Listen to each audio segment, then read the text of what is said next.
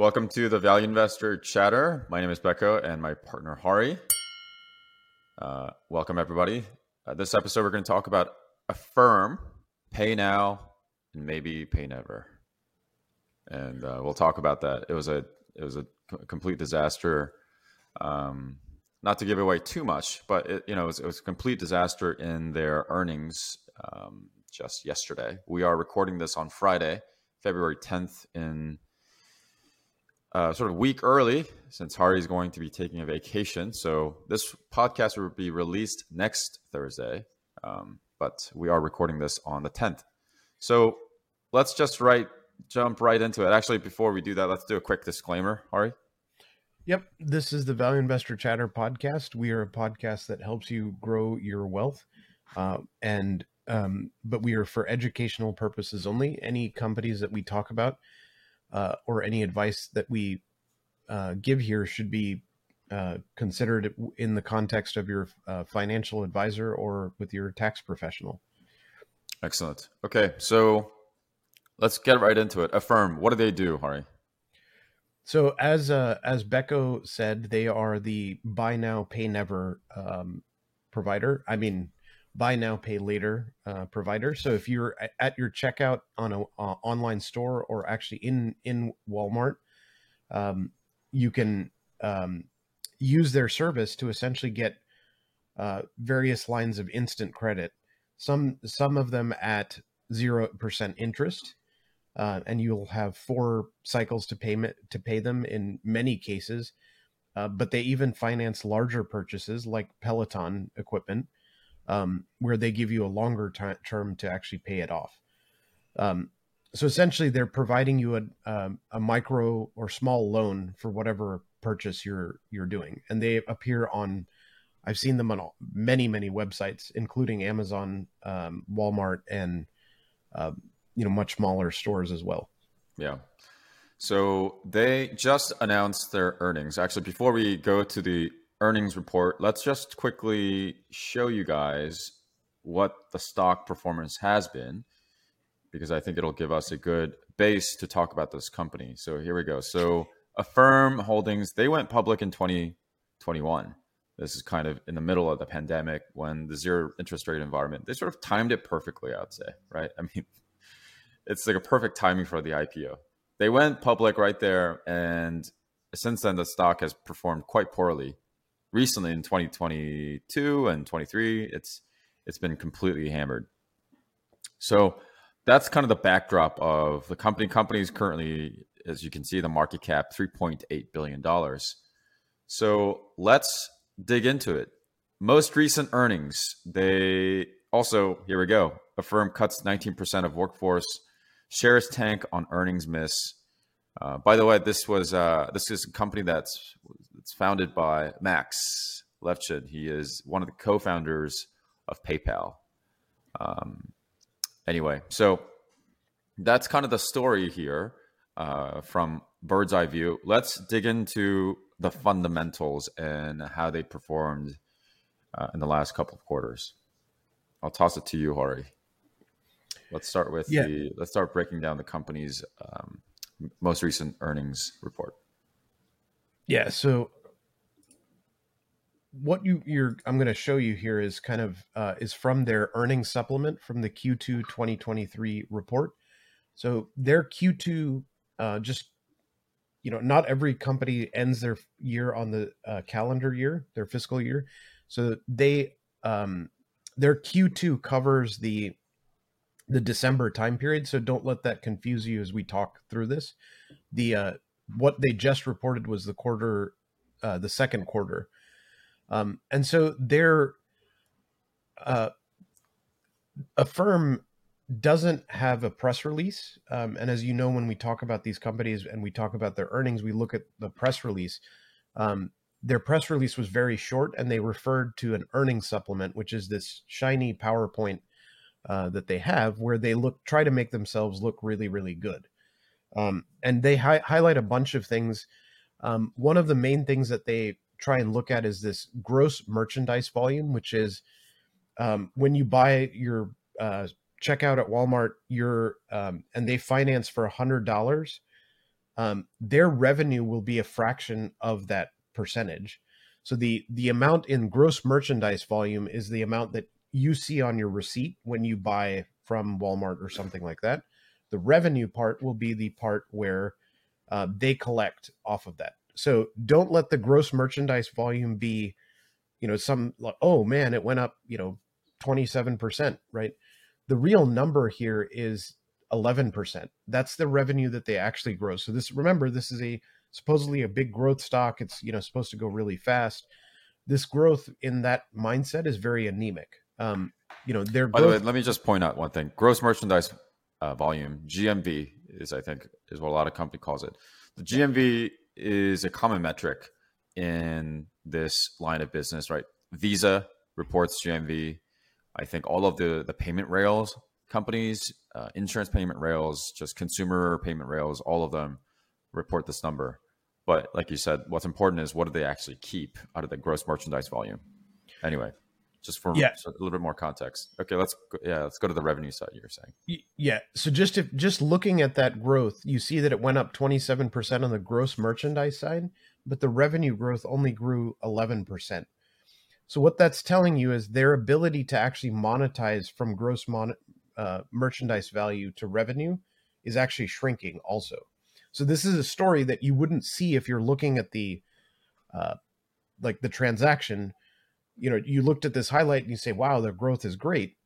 But these are the things to pay attention to when you're evaluating a business like a fintech company. Um, so actually can you go back for a second? Yeah. It is interesting to see actually the third chart there. Transaction yeah. per active cus- active consumer.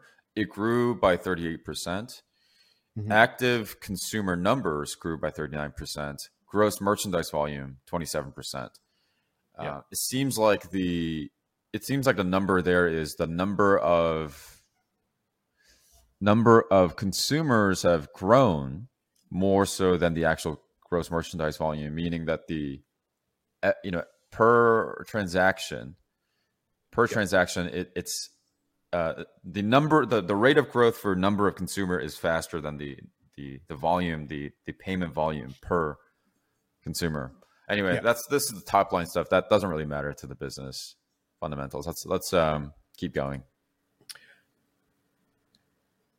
So just uh, you know, we we saw that the um, uh, that they actually partner with a bunch of different e-commerce companies, and they're showing you that their different rates. General merchandise grew a lot, but some interesting things to me were that their electronics, which is where a lot of people are going to finance things, um, the number of partnerships actually shrunk during that time. So number of partners that they were actually working with is actually getting smaller in some cases. So just something to think about when in the back of your mind because um, you know their consumers are actually going up and they're saying that their transactions per consumer, which is what we talked about, was going up. But as Becco mentioned, the gross merchandise volume was shrinking uh, or was growing at a slower percentage. So that means that the, the consumer is actually buying smaller transactions on Affirm's platform, even though they're doing a larger number of them. Um, just these are all math things that just to try and keep your, you know, wrap your head around as you go through this. Because remember, our job as an investor here is to evaluate whether a company is worth our time, right? This company is a dumpster fire, so it's not worth your time. But for educational purposes, uh, we are teaching you how to not put your hand in the dumpster when it's on fire, right? So that's that's the whole goal here. Um, so from a revenue standpoint, though, the the growth was only eleven percent um, from Q2 last year to uh, Q2 this year. Um, and this has a number of factors that we'll get into. But why we're we're highlighting this is the whole investment thesis for a lot of people is that this is a growth company, but what is actually happening. Remember, they've already hit Amazon, they've already hit Am- Walmart, the two biggest you know platforms where you can buy stuff online. Um, and their growth is fairly anemic, right? So this should tell you that you know this isn't actually you know the number of people who would use this service um, is you know they've probably maxed out that uh, and it's now about increasing the number of times those people use it um, so which may not actually work so great. Um, so another point to highlight is, uh, and they they talked about this in the um, the earnings call, um, is that the number of you know we, we talked about they had a zero percent interest for four months. If you pay it off in four months, you get zero percent. The number of transactions that they're actually going to be able to do that at is going down um, because is there a chart? Is there a chart for that, Hari, in the um, PowerPoint? I don't think they do that because this is uh, um, this may be the best one to get that information. Um, but you can't, as far as I can tell, you can't tease it out of this uh, presentation. Sure. Uh, so, but let me just explain that point, and then we'll. Uh, so imagine that you're a a, a company like Affirm is eff- effectively a bank, right? And they are making loans to businesses or, or to consumers at the point of a transaction. So these are they're trying to do some sort of very quick uh, calculation about you know uh, a consumer's ability to pay this off, offer out the loan, and then um, they work with the man, the merchant to then develop uh, some sort of payment. In the case that you they pay it off in four months uh, at zero percent interest, Affirm is still trying to take some money. Um, if this goes beyond four months, there are loans and you know interest rates that kick in and things like that that they try and collect money off of. Um, so just to get a little bit deeper into their their uh, process, but the problem comes into uh, for them is when you have a higher interest rate environment, the default rate for this goes up. Not only that, though, that when the default rate is higher, um, you know, or the economy doesn't do as well, the the percentage of um, you know, their essentially their borrowing costs will go up, um, and so their actual uh, you know, because they have to keep a higher provision of loans that are going to be in default at a higher cost to them, right? So this is part of the squeeze that we're going to see. Uh, we're going to talk about, you know, as we go through there. So I'll stop there. You know, if you know, Becca, if you have any comments, then I'll uh, show you a couple more things. Yeah, I think I think this is again. I think we mentioned this over and over again, and I, I, this is such a moot point now that I've I've mentioned it like five times in the pot in the, in the previous podcast. This all of this stuff, especially this one, actually, because this is so tied to the interest rate and the macro macro kind of trend, is that all of the stuff that we're seeing of misallocation of capital is downstream of loose monetary and fiscal policy and this is, I think, a, a good example of this. And yeah, so that that's that, I'll, I'll just say that. And this, I think, this goes to show kind of the we're going to talk about different types of squeezes that we're seeing. Uh, the cost of capital is going up. You got all a lot of the competitive advantage being eroded away, going going away. Um, so yeah, so let's let's actually look at their transaction costs. Um, you know, we saw saw that they were going up, and they do this as a percent of their gross merchandise value. So you can actually see um, their their transaction costs going up uh, significantly in the last four years after being, or in the last four quarters after being relatively flat. So this is, you know, we're now tar- talking about eroding their margins, right? well they didn't have any margins to begin with because they're uh, they're not a profitable business but this sorry Hari, are you sharing in. your screen on the other one or i'm i'm still seeing the the powerpoint yeah I, am talking about the transaction cost okay here. got it okay. So um yeah so that since the transaction cost goes up we'll show you their margins here in a minute but a sec- effectively this is going to hit them by causing their losses to accelerate right? Um and so let's uh, let's just actually look at that right now. Um, the uh, so their operating expenses have gone up significantly as a percentage of revenue, or uh, you know, in the last uh, 24 months, you know, from 18 to 22 percent. So they're th- these are people and technology costs. So non-GAAP operating expenses has gone up as a percentage from Q2 of 21. So this is their cost to actually provide, you know, their platform, their services, etc.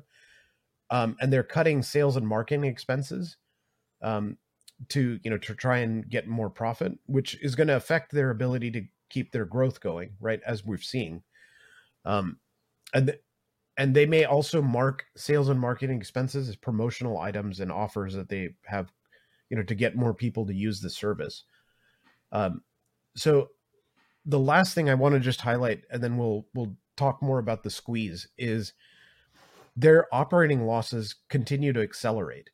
Um, you know, their operating margin is was terrible to begin with because they've never been profitable, but this is going to continue to get worse over time um, if they don't significantly change their their business model, right? I, I mean, I, I don't know how to rectify what's what they're doing, uh, and this concept of you know short term credits and and finances because there's so much competition in this space.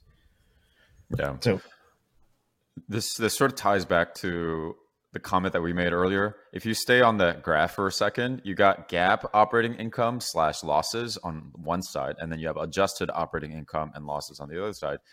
Is it funny? Is it is it kind of surprising to you that the adjusted operating income looks a lot better than GAAP operating income? Yeah, it, uh, they're going to adjust it for their benefit, right? yeah. yeah. So yeah, I mean, I think I think the the main the main point is that the top line is it's still growing but maybe not as aggressively as as as it was in in kind of the heydays of 2021 and 2022 with zero interest rate environment. But also the operating losses are compounding over time. I can't really make out the number there. It's like growing at 90%. Is that yeah, right? The margin is negative 80%, I think, from 54. Yeah. So, yeah. So and and then the and then you have to you have to ask yourself what is the difference why is it that the the the, the gap is widening? I think one of the factors that we i think Hari you just mentioned is the provision provision for the uh, future losses the credit loss or the loss on the credit that they issued. And i think perhaps this is a good time to show this chart. So let me share my screen hari. Yep. Let's see. Let's let's go here. All right. The the company, as I mentioned before, the company is so tied to the macro environment because effectively they're a bank and banks obviously are extension of the kind of the Federal Reserve rate setting and they're the ones that can can kind of create money through credit, blah blah blah. So they're very tied to the macro space. And you can look at this delinquency rate on credit card loans. I've just truncated the timeline from 2015. But if you, let's say, if you go back all the way to like 2008 crisis, for example, you can clearly see the delinquency rate goes up when the recession begins, right? And so this mm-hmm. is kind of what you're seeing here is that when the interest rate and also this is quite fascinating here. Since the since the collapse from 2008, you've seen the delinquency rate gone down and has stayed down for a long, long time now. So, and then you got 20, you know, 2022, 2021, and then you're starting to see a little bit of pickup here on the credit card uh, delinquency rate. Uh, same thing for consumer loans, all commercial banks. You can see it's starting to tick up a little bit. So this is, uh, you know, a fresh or not a fresh, sorry, uh, firm is is kind of playing in this context that we're talking about here. Yep. So let's. Is there anything else on the slides that you want to talk about? So I mean, I, I think the, you know, one of the things about looking at a company like this, right, is as value investors, we would never really look at this business, right? It's it's got a lot of things that we we're not interested, in, right? One is a very short operating history in terms of public um, perform operating history. Right? They've they went IPO'd only two years ago. Two, they're in a uh, in a space that is um, uh, where I mean they're at, at a stage in their company where they're not profitable and three um you know so they're in a, in a relatively new industry in this fintech space, right? So value investing is really about looking at a business that's you know generally profitable that you can value.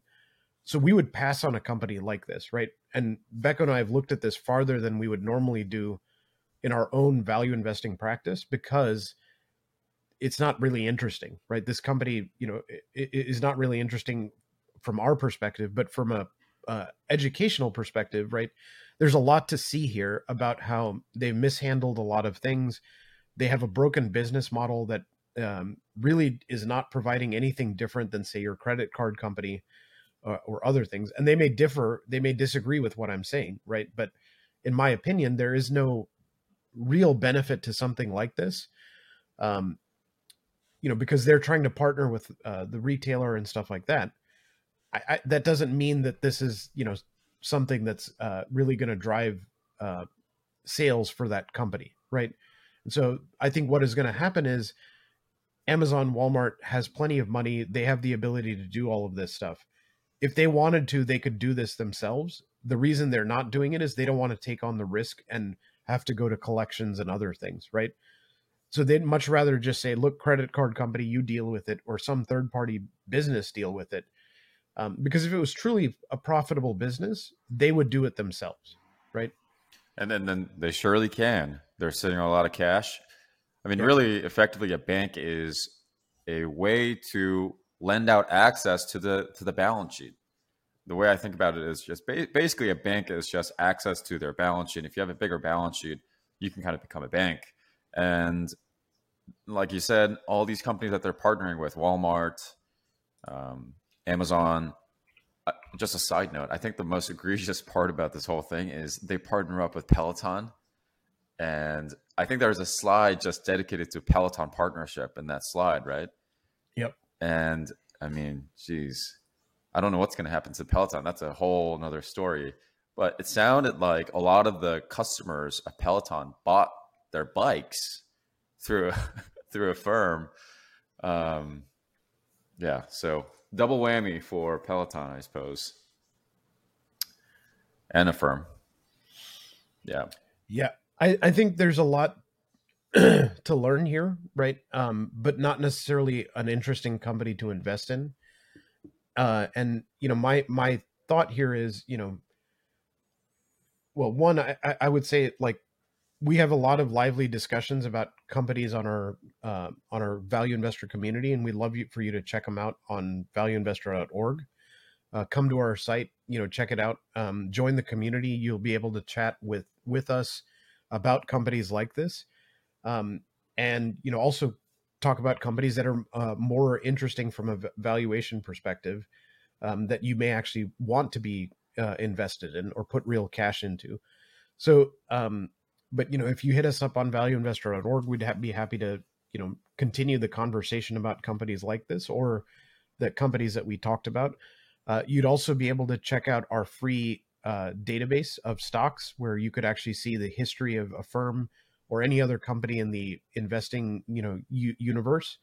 Uh, and at the same time, um, you could if you're like I don't know what these guys are talking about, you can actually take our course um, which will help you get up to speed on the actual uh, mechanics of value investing. What do we mean when we talk about revenue, uh, operating income, profit, free cash flow? All of these terms that Becco and I throw around, common investor terms, you may be confused by it. I think you would get a lot of benefit by taking the course, uh, and that I think would help um, get you up to speed so that when we talk about these on an ongoing basis, you'll be able to uh, follow along a lot quicker. Um, but you know i think just the larger point that i would have with any business that um, you're going to evaluate uh, from an investment perspective from a finance perspective any anything that you're looking at um, it's always good to to investigate companies like this because it it helps you hone your skills of uh, essentially smelling bs right? Um, this company has a has a significant problem. It's going to be eventually I think lead to bankruptcy or you know get uh, folded because there's no way to get around you know and and now the highest higher interest rate environment is just going to squeeze out their their uh, their process right uh, or they're going to have to charge the cus- the company more uh, that they're dealing with the retailer more, and they they may not find that valuable, um, you know, to them, right? Because it cuts into their margins at Amazon and Walmart. Yeah, those are all good points. Yeah, definitely check us out. check us out on valueinvestor.org. Got a lot of free resources there for you guys also. Yeah. I'll just say I'll just say one one last thing on Affirm. I think for me, you know, we go through a checklist. By the way, if you guys want to go through a checklist, we have a checklist that we use to go through uh, every individual companies that we analyze. If you guys want that, go to valueinvestor.org. It's available for free there. One of the things that we spend a lot of time on is actually qualitatively analyzing companies and coming up with coherent arguments as to why this company has a good competitive edge, competitive moat. One of the things that I find, at least personally, I don't have the expertise to look into banks and you know bank adjacent kind of companies like this, is because well, first I don't understand them very well, and secondly, what I find kind of disturbing about putting my own money into the companies like the like these is that they are they're at the mercy of the the uh, they're at the mercy of Federal Reserve central banks around the world. One of the things that I learned over the past few years is that macro environment does matter. And with zero interest rate environment, anything goes. And when the environment is not zero interest rate, things start to start to look really bleak for some of these companies. So I don't want to be in a position where in a group of elders come together and decide the value of your dollar and somehow like your your business model completely breaks. So um, that's just uh, that's just kind of how I think about some of these some of these plays. But and, and, and partly partly because, like I mentioned, I will confess my ignorance on analyzing some of these banks because they're just so difficult for me, and I don't have I don't have a full grasp on this. But just as a general theme, I tend to avoid companies that can be written off with uh, with some some variable lurking that's exogenous to the company. Um, so there you have it, guys. Yep. That's firm for you. Hope you guys enjoyed it. Leave us a comment, like, subscribe, and definitely come check us out on valueinvestor.org. All right. Until next time, see you guys. Thanks.